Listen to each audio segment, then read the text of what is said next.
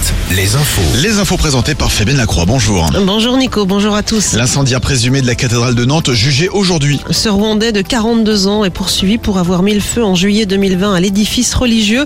Les flammes avaient détruit un grand orgue et un, un, tableau du 19e siècle. Le prévenu, qui officiait en tant que bénévole, était chargé de fermer la cathédrale. Il était passé aux aveux une semaine après les faits.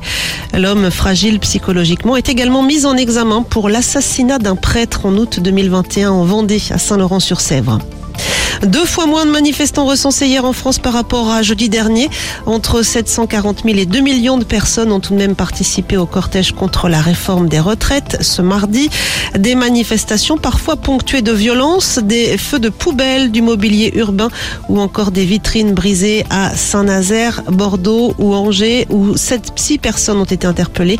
Une cinquantaine d'interpellations également à Nantes. L'intersyndicale qui annonce une onzième journée d'action le 6 avril a été par Elisabeth Borne à Matignon en début de semaine prochaine.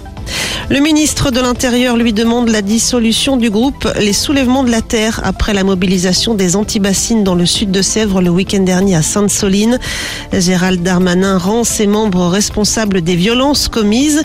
Deux participants au rassemblement sont toujours hospitalisés avec un pronostic vital engagé.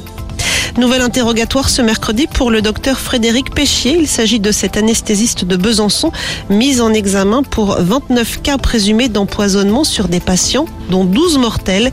Les enquêteurs veulent en savoir plus sur deux cas supplémentaires.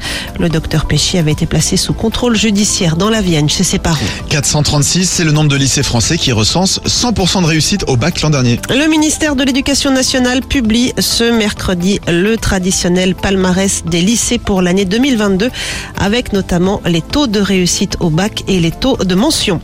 Les sports avec du basket ce soir. Cholet en Estonie pour affronter le club de Calais en demi-finale, demi-finale allée de la FIBA Europe Cup.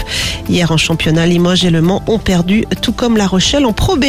Enfin la météo, 11 degrés déjà ce matin à La Rochelle. Il fait 10 au Sable d'Olonne, à Guéret et à Châtellerault, 9 à Saumur, jusqu'à 27 cet après-midi à Bordeaux sous un ciel le plus souvent ensoleillé. Premier coup de chaud de la saison, mais qui ne va pas durer puisque les températures baisseront de nouveau demain sous l'effet de la pluie.